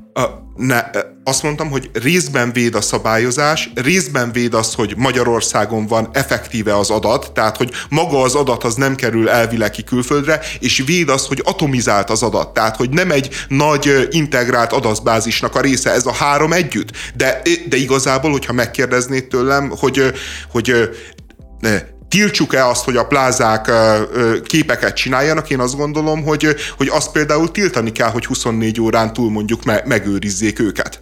A, ö, mert egész egyszerűen minek? Mi, mit, mit akar vele? Mit csinál vele hosszú távon? És, és egyébként vannak ilyen típusú szabályozások, nem tudom, hogy Magyarországon mi, de Nyugat-Európában egyébként vannak, de, de, de itt azért azt látni kell, hogy a, a Google, meg a Facebook, meg ezek a nagy tech multik egész egyszerűen ezt egy más dimenzióba rakták. Tehát amikor te összehasonlítod a, a, az áruháznak az adatgyűjtésével, a Google-nek az adatgyűjtését, akkor olyan, mintha összehasonlítanád a kerékpárt a T, mit tudom én, 72-es tankkal. Egész egyszerűen azért nyilván mind a kettő közlekedési eszköz, de az egyik nem veszélyes, a másik meg nagyon is. Lehet, de az az anyag, amit mondjuk az emberek önszántukból osztanak meg magukról az interneten, akár Facebookra feltöltött képek, Instagramra, stb., azok meg, én, nekem meg az a tank, és az a bicikli, amikor a Google autó, nem tudom, tíz évente egyszer végigmegy egy utcán, és akkor elkezd fotózni azért, hogy amúgy a környezetről legyen adat. Szerintem nem önszántukból osztják meg, hanem a butaságból, meg, a, meg az információ hiányból. Nem önszántukból osztják meg. De nem, nem arról van szó, hogy, hogy itt az emberek hoznak egy tudatos döntést, egész egyszerűen megtanítja őket a média arra, hogy ez normális, ez természetes, ezt nyugodtan csinálhatod, nem veszélyes, miközben, miközben nagyon is veszélyes, és nagyon is nem szabadna nyugodtan csinálni.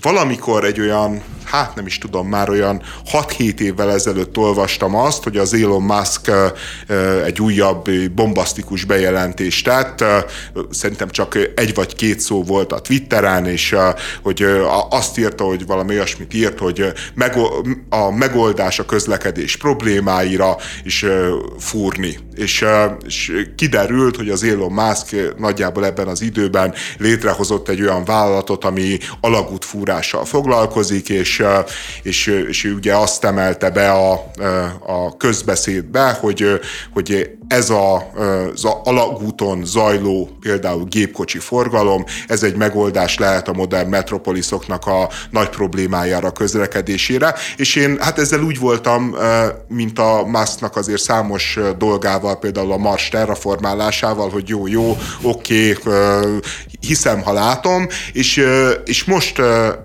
ütköztem bele abba a cikkbe, hogy a Musknak a cége az tényleg átadott Las Vegasban egy nagyon komoly, nem tudom, másfél-két kilométer hosszú alagutat, ahol autók közlekednek, és ami kiváltotta a földfelszíni közlekedést, és, és állítólag ugye újabb és újabb megrendelései vannak, hogy tényleg ez a közlekedés jövője? Igaza volt Elonnak? Van valami igazság benne, hogy értelemszerűen, hogyha az autóforgalmat leviszed a föld alá, az egyen jobb, mint hogyha a felszínen közlekedik. Ugyanez igaz a parkolókra is. Nem véletlen olyan népszerűek a mély garázsok, mert hogy a felszínen, ahol amúgy a, a az emberek az életüket élik, ott, ott felületet szabadít fel. Viszont, hogy ez összességében ez lenne a megoldás a közlekedési problémákra, ez szerintem nem feltétlenül van így, de mivel Elon Musk ugye a Teslával feltétlenül ő az autós közlekedés mellett tette le a voksát, és ugye az elektromos autó ezt a problémát nem oldja meg. Megoldja a széndiokszid kibocsátást, a károsanyag koncentrációt a levegőben, ezt részben megoldja, viszont azt a problémát, hogy iszonyatosan zsúfoltak a nagyvárosok, akár Budapest is, pedig aztán Budapestnél vannak akár, akár rosszabbak is, főleg az USA-ban, azt viszont nem oldja meg, tehát helyben pontosan ugyanannyi annyi helyet foglal területileg egy elektromos autó, mint egy, mint egy más meghajtású autó. És én azt gondolom, hogy Elon Musk valamilyen csapdába esett ezzel, hogy ő ezt a kijelentést tette, vagy ebbe az irányba megy. Egy picit nekem az az érzésem, hogy így megpróbálja feltalálni a spanyol viaszt az alagutakkal kapcsolatban. Számos példa van arra, hogy egy nagyon-nagyon forgalmas, szinte városi autópályát betesznek a föld alá. Ezek nagyon-nagyon költséges eljárások. Nem azért nem terjedt el, mert, mert ez nem jutott senkinek az eszébe, hanem, hanem azért ilyen alagutokat fúrni, azok, azok nagyon-nagyon költségesek. Ugye Elon Musknak ez az egyik mondása erre, hogy finom hangolt fúró eszközökkel gyorsabban és olcsóbban fognak alagutat fúrni. ezt nem tudom, hogy képzeli el technológiailag. Én próbáltam erre, erre adatot keresni, hogy mit jelent ez a, ez a finom hangolás, nem találtam. Viszont láttam az alagutat, magát az alagútnak a, a szelvényét, ahogyan kinéz ez a, ez a vegan sloop, és hát az a megállapításom, hogyha mondjuk ilyen, nem tudom, szelvényében fele akkora a szelvényt fúrnak, akkor biztosan gyorsabban meg lehet ezt csinálni. Csak Ja, kicsi ez a Vegas Loop? Hát egyrészt olyan, olyan van az alagútépítésben, hogy nem, nem a, ké, a két szembeforgalom nem egy szelvényen megy, hanem kettőn, két külön alagútba, ilyen van. Viszont menekítés tekintetében ezek általában össze vannak kötve. Ugye az, hogy, az, hogy ö, ö, tehát azt Szögezzük le, hogy ez nem egy olyan közforgalmú alagút, ez a Vegas Loop, amit bárki használhat, ez egy konferencia komplexum alatt van, és gyakorlatilag az mehet be, aki, aki oda, akinek oda jegye van, tehát hogy nem bárki által használható, és igen, e- ennek nagyon picike a szelvénye egy normál alagúthoz képest. Nem tudom pontosan, hogy van megoldva a szellőzése, láttam valamilyen ventilátorokat, de egy 1,3 km hosszú alagútnál ez azért nem egy olyan nagy na, nagy dolog. De hogyha mondjuk egy város alatt el akarsz húzni egy 10-15 kilométer hosszú autóutat, akár nem egy sávval, hanem kettő sávval, akkor azért az egy egészen más lépték, mint ez a kis igen, mert van ilyen nagyon impozáns példa erre is, hogy Chicagóba? Vagy Boston. Boston. Boston. Bostonba, hogy az egész várost átszelte egy, egy hatalmas autópálya felüljárókkal, meg minden Ö, igen, és ott, ott gyakorlatilag betették ezt, a, ezt a, az utat a föld alá. Hát egy ilyen, nem tudom pontosan, hogy 15 vagy 20 évig fúrták a, az alagutat, de egy ideig eltartott, tehát nem, nem olyan egyszerű történetek ezek, amellett, hogy költséges, műszakilag is ö, akadhatnak problémák, ott ugye egy beépített városba. Ott például, ha jól emlékszem, hogy erről van egy ö, tök szuper ö, dokumentumfilm, Big Dig, ez a, ez a címe. Erről a, a a nagy fúrás. Igen, igen, igen. Ah. Erről a á, ásás, fúrás, mindegy.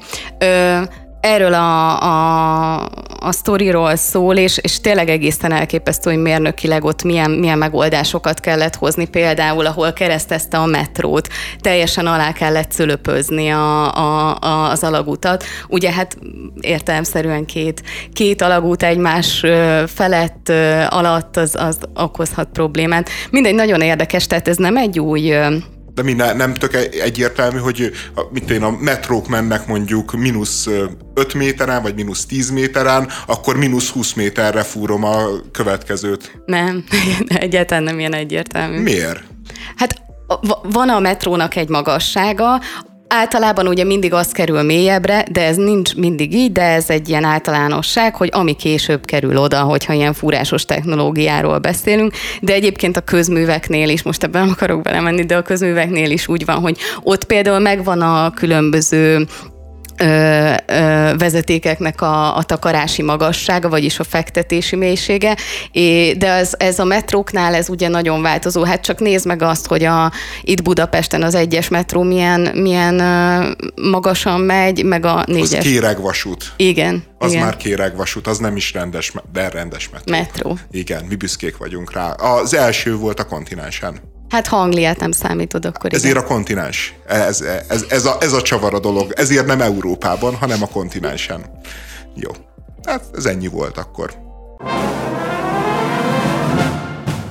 Zimány Linda párt keres, így fogalmaz. Mindenki azt hiszi, hatalmas elvárásaim vannak, pedig nem.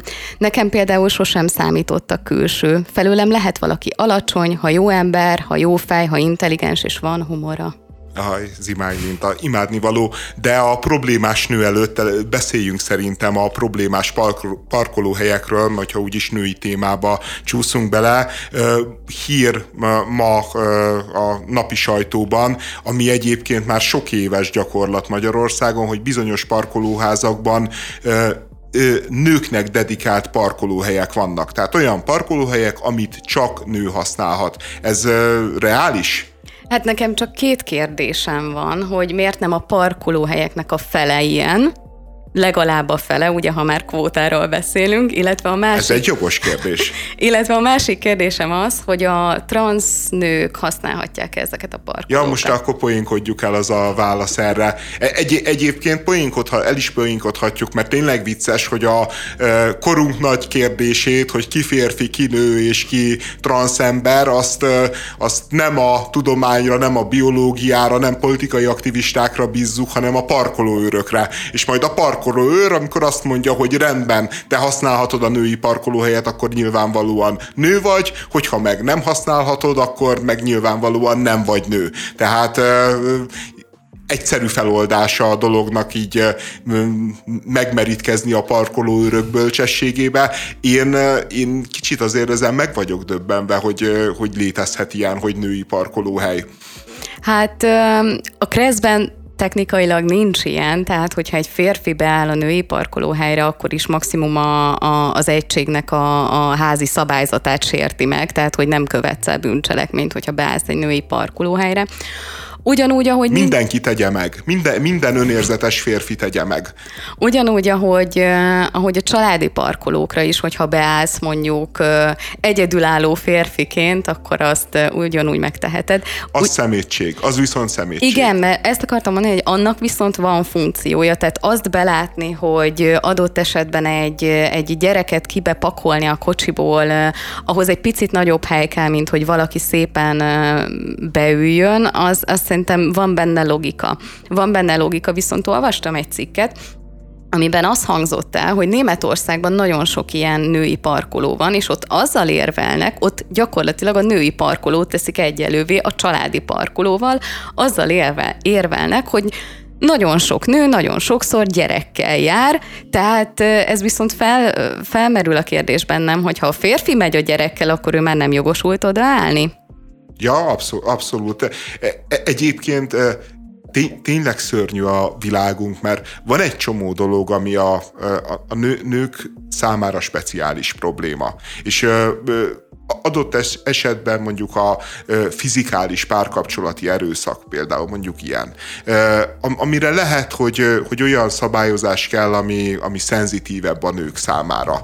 És, és ahelyett, hogy, hogy ezeken gondolkozna a világ, ahelyett jönnek ezek a sufni tuning megoldások, ahol így, így, így demonstrálja az adott cég az ő végtelen érzékenységét a női munkatársak felé, a, demonstrálja azt, hogy ő milyen felvilágosult, és csinál egy olyan szabályozást, ami egyrészt teljesen értelmetlen, másrészt teljesen betarthatatlan, harmadrészt, meg hogyha komolyan vesszük, akkor meg kifejezetten szexista és másodrendű polgárként kezeli a férfiakat, ami nyilván semmilyen női problémára nem megoldás, hogyha a férfiakat nem úgy kezelik, kezeljük, ahogy ötöd részt meg, meg az az érv szokott elhangozni, és ebbe ezt nyilván meg lehetne fontolni, hogy, hogy a nők biztonsága miatt kell ez a, ez a parkolóhely, ugye, hogy ezek olyan parkolóhelyek, amik ki vannak világítva és közel vannak a lifthez.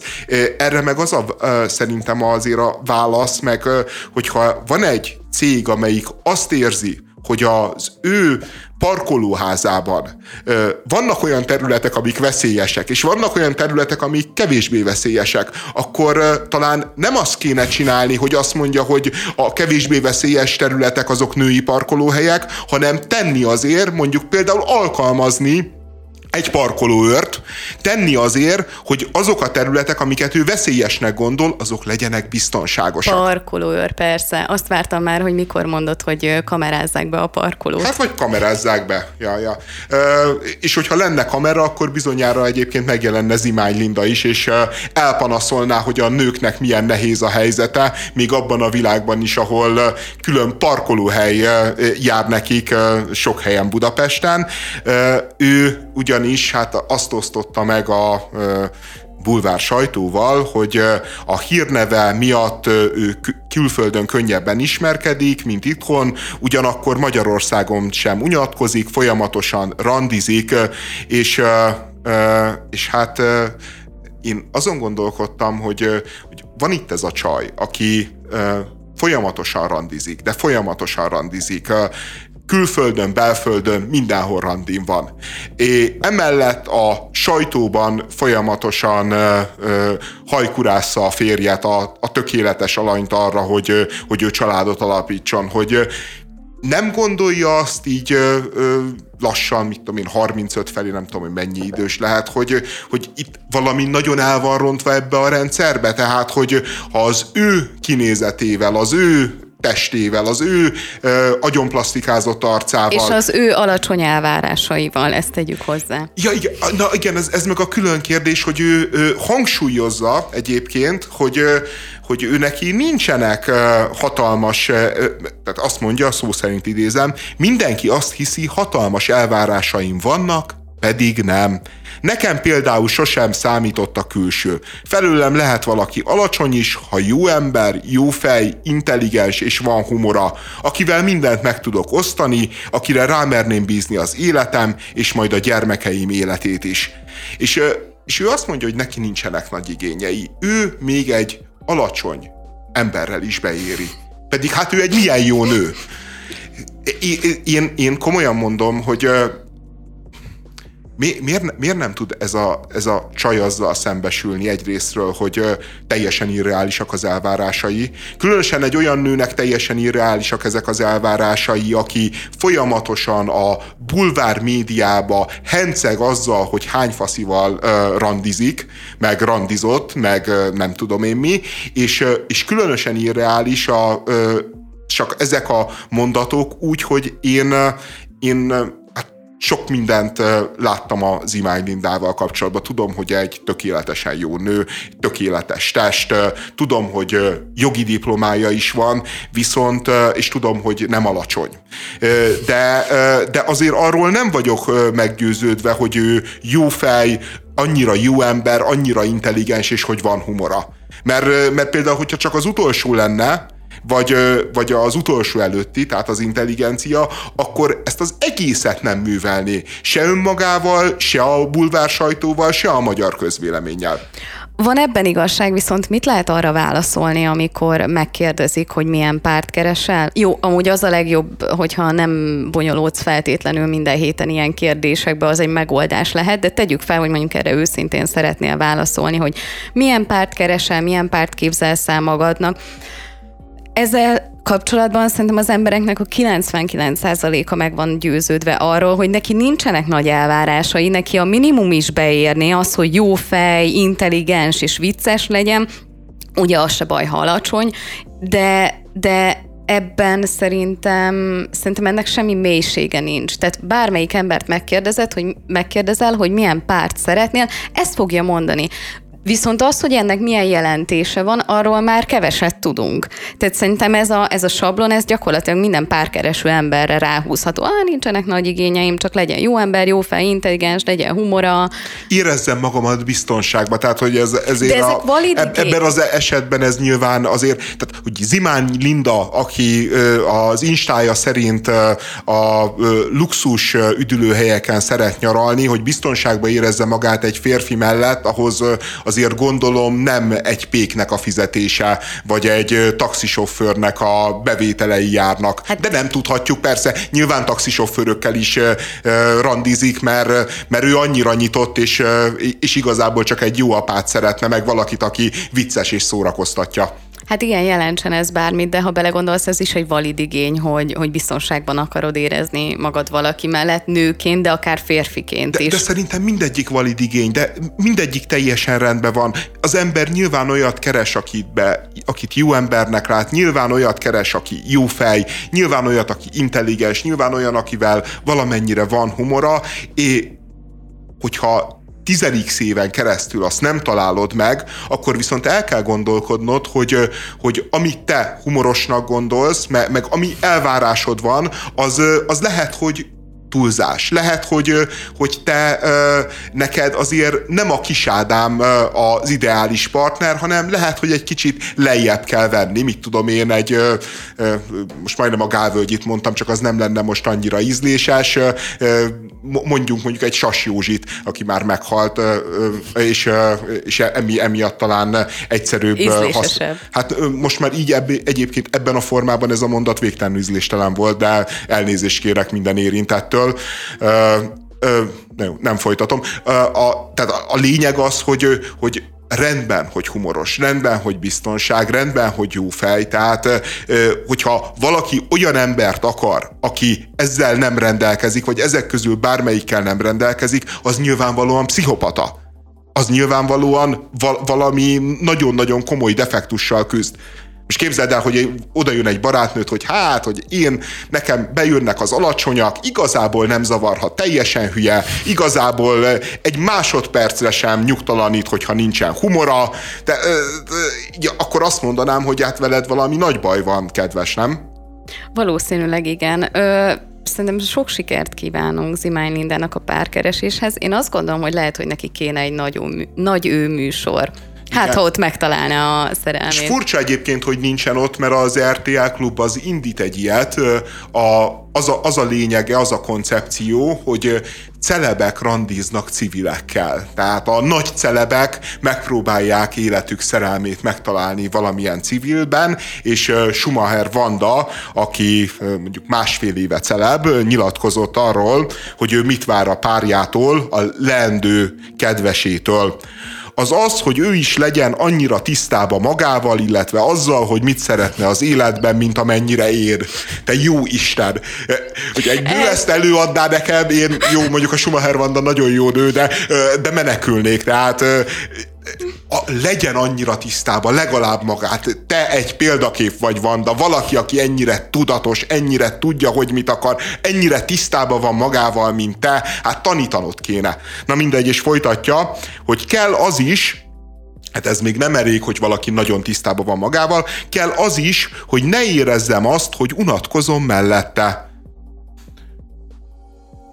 és én ezt azért tartottam a hatásszünetet, mert szerintem ez egy kifejezetten visszatérő női mondás a férfiakról, és egy kifejezetten visszatérő női attitűd, ami valójában a férfit nem társként, nem egy érző lényként kezeli, hanem egy szórakoztatóipari vállalkozásként, aki ott van mellette, és az ő létezésének a célja, hogy Schumacher Vanda, meg az összes többi nő, nyilván Zimány Linda is ilyen, ne ér érezze magát, ne unatkozzon. Ne kelljen neki mondjuk egy hobbit növesztenie. Ne kelljen neki ö, egy könyvvel megküzdenie, mert ott van Béla, Béla, aki annyira vicces, és annyira jó fej, és annyira ö, energikus, hogy minden pillanatban vagy egy jó poén, vagy egy ö, jó utazás, vagy egy jó színház ö, esik az égből. És, és, és, és ez igazából jár is az olyan jó nőknek, mint a Schumacher Vanda, meg az Imány Linda,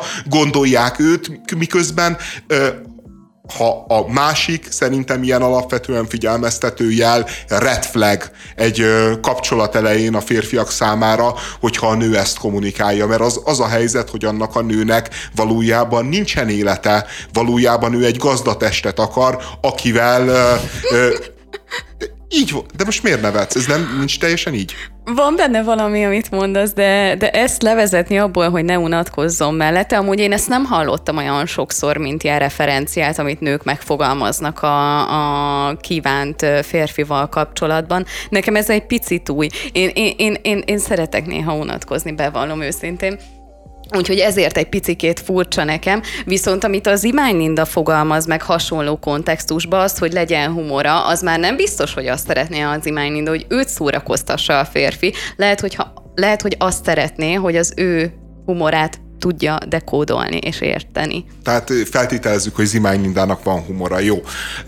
A Schumacher Vanda hozzáteszi, de, de egyébként a külső úgy látszik, hogy a magyar celebcsajoknál tényleg nem számít, bár, bár az én fiatalságom idején lettek volna ilyenek a celebek. Akkor is ezt mondták szerintem. Akkor is ezt mondták. A, ő azt mondja, hogy neki nincs zsánere, mondjuk ez egy, egy, egy szolidabb megfogal. De igazából ez nem azt jelenti, hogy nem számít a külső, hanem azt jelenti, hogy hogy bármilyen jól kinéző faszi az szóba jöhet, igen, ez nem ugyanaz, mint az imány Linda, de neki az elsődleges szempont, hogy meg tudja tartani szabadságát partnere mellett, ezt azonban ő is kölcsönösen biztosítja.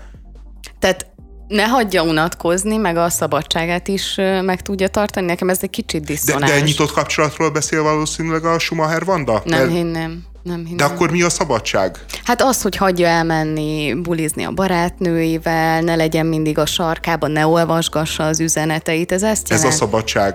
Szerintem én, igen. én azt hittem, hogy ő a nyitott párkapcsolat mellett érvel. Én nem ezt olvastam ki belőle, én úgy értelmeztem, hogy legyen meg a ő kis privát szférája, Aha. ami szerintem ja, egy... ne kelljen 24 órába egymás ö, fenekébe lógni. Ja, ha ért, De amikor együtt vannak, akkor nehogy unatkozzanak. Jó, nyilván Ez nem szabad unatkozni, és még azt is elmondja a Schumacher Vanda, hogy nekem fontos az, hogy egy férfira fel tudjak nézni, mert különben nem érzem magam biztonságban. Ez, ez, ez valid mondás? Engem annyira idegesít ez a fel tudjak nézni egy férfire, tehát Mi ennek a jelentése? Ezt próbáljuk megfejteni, mert ez így magába kire tudsz felnézni. Egy csomó mindenkire fel lehet nézni bizonyos dolgokért. Tehát én, én, lehet, hogy ez valid, de felnézhetsz valakire azért, mert mondjuk jó a humora, vagy mert nem hagy unatkozni. Tehát, hogy ezek olyan, szerintem ezt nagyon Na, igen, könnyű. az így normális lenne, hogyha így érti, az normális lenne, csak szerintem akkor ro- rossz szót használ, mert, mert felnézek valakire, az, az egy men- mentor-tanítvány viszony szerintem.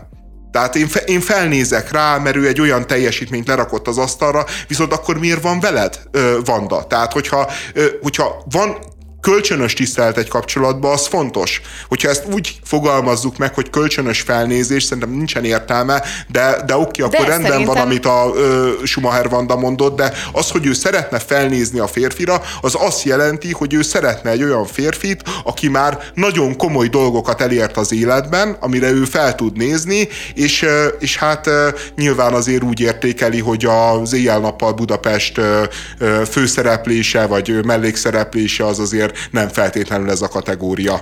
Ez tipikusan annak a kérdésköre, amit az elején említettem, hogy hogy érti, hogy mi van e mögött, az, hogy mit jelent neki az, hogy felnéz egy férfira, hogyha valóban az, hogy, hogy ő már egy olyan sikeres karriert futott be, tegyük fel, amire fel tud nézni, de felnézni bárkire, lehet akár ennél sokkal apróbb dolgokért. Például az, hogy nem tudom, hogy kezel valaki egy konfliktust, olyan jól csinálja, amiért én felnézek rá. Tehát lehet ilyen egyszerűbb dolgokra is gondolni, nem tudjuk, De hogy... szerintem általánosságban akkor használjuk, hogyha az egy mentor, egy mester. Lehet. Tehát, hogy felnézek rá, hogy, hogy én, én, is felnézek a Schumacher Vandára, mert nyilván egyébként nagyon sok munka van abban, hogy ő, kinéz, hogy olyan sportos, stb. Tehát, hogy azért felnézek rá ilyen értelemben, de, de hogy így szummába kijelenteni, azért az, az mindenképpen erős lenne. Prigozsin, a Putyin séfjének is nevezett börtönviselt bűnöző, ma Oroszország egyik legbefolyásosabb és leggazdagabb hadura, akinek a nevéhez nem csak harctéri sikerek és brutális vérengzések köthetők, hanem ő a nyilvánosságban a legárnyaltabb és legőszintébben beszélő hatalmi tényező. Ö, engem mm, a Prigozsin figurája, meg karaktere, meg története az most már kifejezetten kezd érdekelni, megizgatni. Tehát a, a tényleg az orosz hatalmi létra csúcsán lévő emberről beszélünk, aki egészen Pitiáner bűnözőként kezdte, és, és tényleg effektíve a kommunizmus végén még börtönben is volt, nem politikai okokból, hanem autókat lopott, vagy valami ilyesmit csinált. És, a, és, és ez, a, ez a figura tűnik annak, aki a ezt, a, ezt az egész orosz narratívát, ami Oroszországban zajlik, meg, meg ahogy alakul a háború, így, így szerintem egyébként a legáté, orosz szempontból a legátélhetőbb és a leg, leg érvelhetőbb, meg a legőszintébb módon kommunikálja. Tehát, me- mert ő mellette ugye van a Putyinnak ez a hivatalos, nagyon-nagyon szűkszavú, na- na- nagyon-nagyon cinikus, valójában semmire sem válaszoló bürokrata nyelvezete, akkor létezik a Medvegyevnek, ugye a volt orosz elnöknek, meg miniszterelnöknek a, az, az ilyen feneketlen és, és gyűlölködő, meg szenzációhajhász, atomfenyegetésekkel, meg mindennel terhelt, ilyen nagyon primitív fenyegetőzése.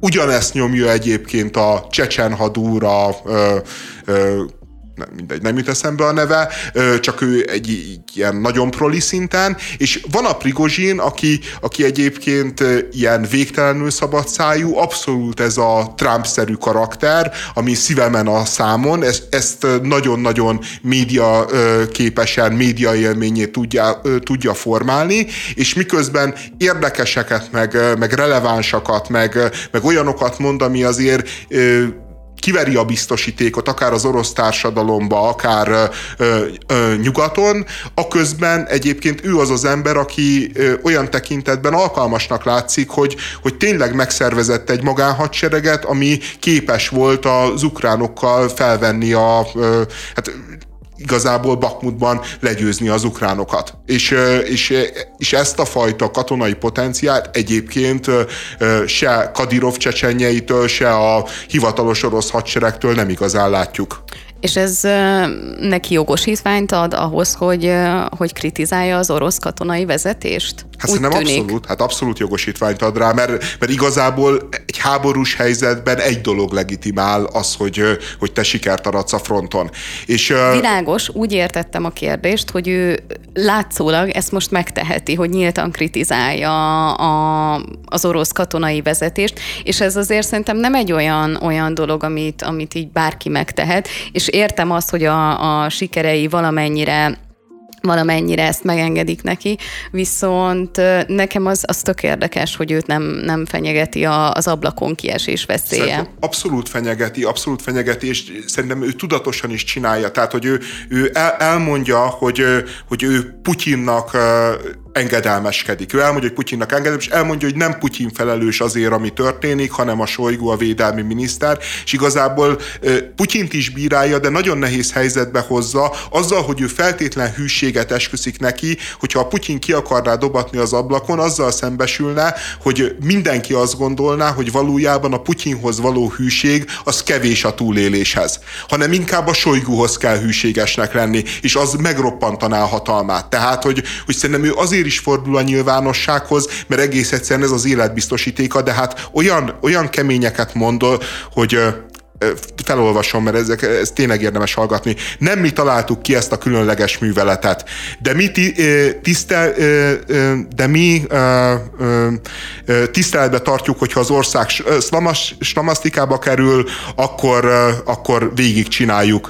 És a fiúk harcolnak, valaki meg csak iszogat, hogy képes Sojgu veje elutazni az Egyesült Arab Emírségekbe és ott rázni a popóját. Az elit gyerekei legjobb esetben befogták a csipogójukat, de néhányan nyilvános, zsíros, gondtalan életet engednek meg maguknak.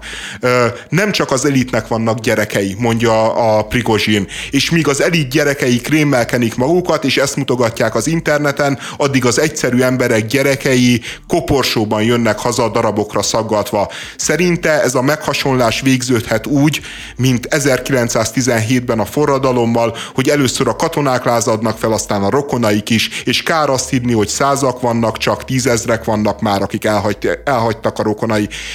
Tehát nagyon-nagyon kemény elitellenes diskurzus nyit meg, miközben hitet tesz a háború mellett, elmondja, hogy voltak Ukrajnában, nácit nem találtak, elmondta, hogy valójában ebben a mostani interjújában, hogy valójában ők militarizálták Ukrajnát. Ukrajnának 500 tankja volt a háborús konfliktus előtt, most 5000 tankja van, és a világ egyik legjobb hadserege. És, és, és a Prigozsin tényleg olyan dolgokat mond, amik, amik teljesen relevánsak, sajnos hozzáteszi azt is, hogy szerinte észak-koreai üzembe kéne áthelyezni Oroszországot, így tudják megnyerni a háborút, de egyébként egyébként például pont az atomfegyverrel kapcsolatban meg kifejezetten mérségelt állásponton van. Azt mondja, hogy nem szabad atomfegyvert bevetni, mert ez túl kicsi konfliktus ahhoz, hogy, hogy érdemes legyen használni. Hát nagyon-nagyon szépen köszöntük a figyelmet, erre a hétre ennyi volt a Bohóc Karmai közt, jövő héten érkezünk újra, köszönjük!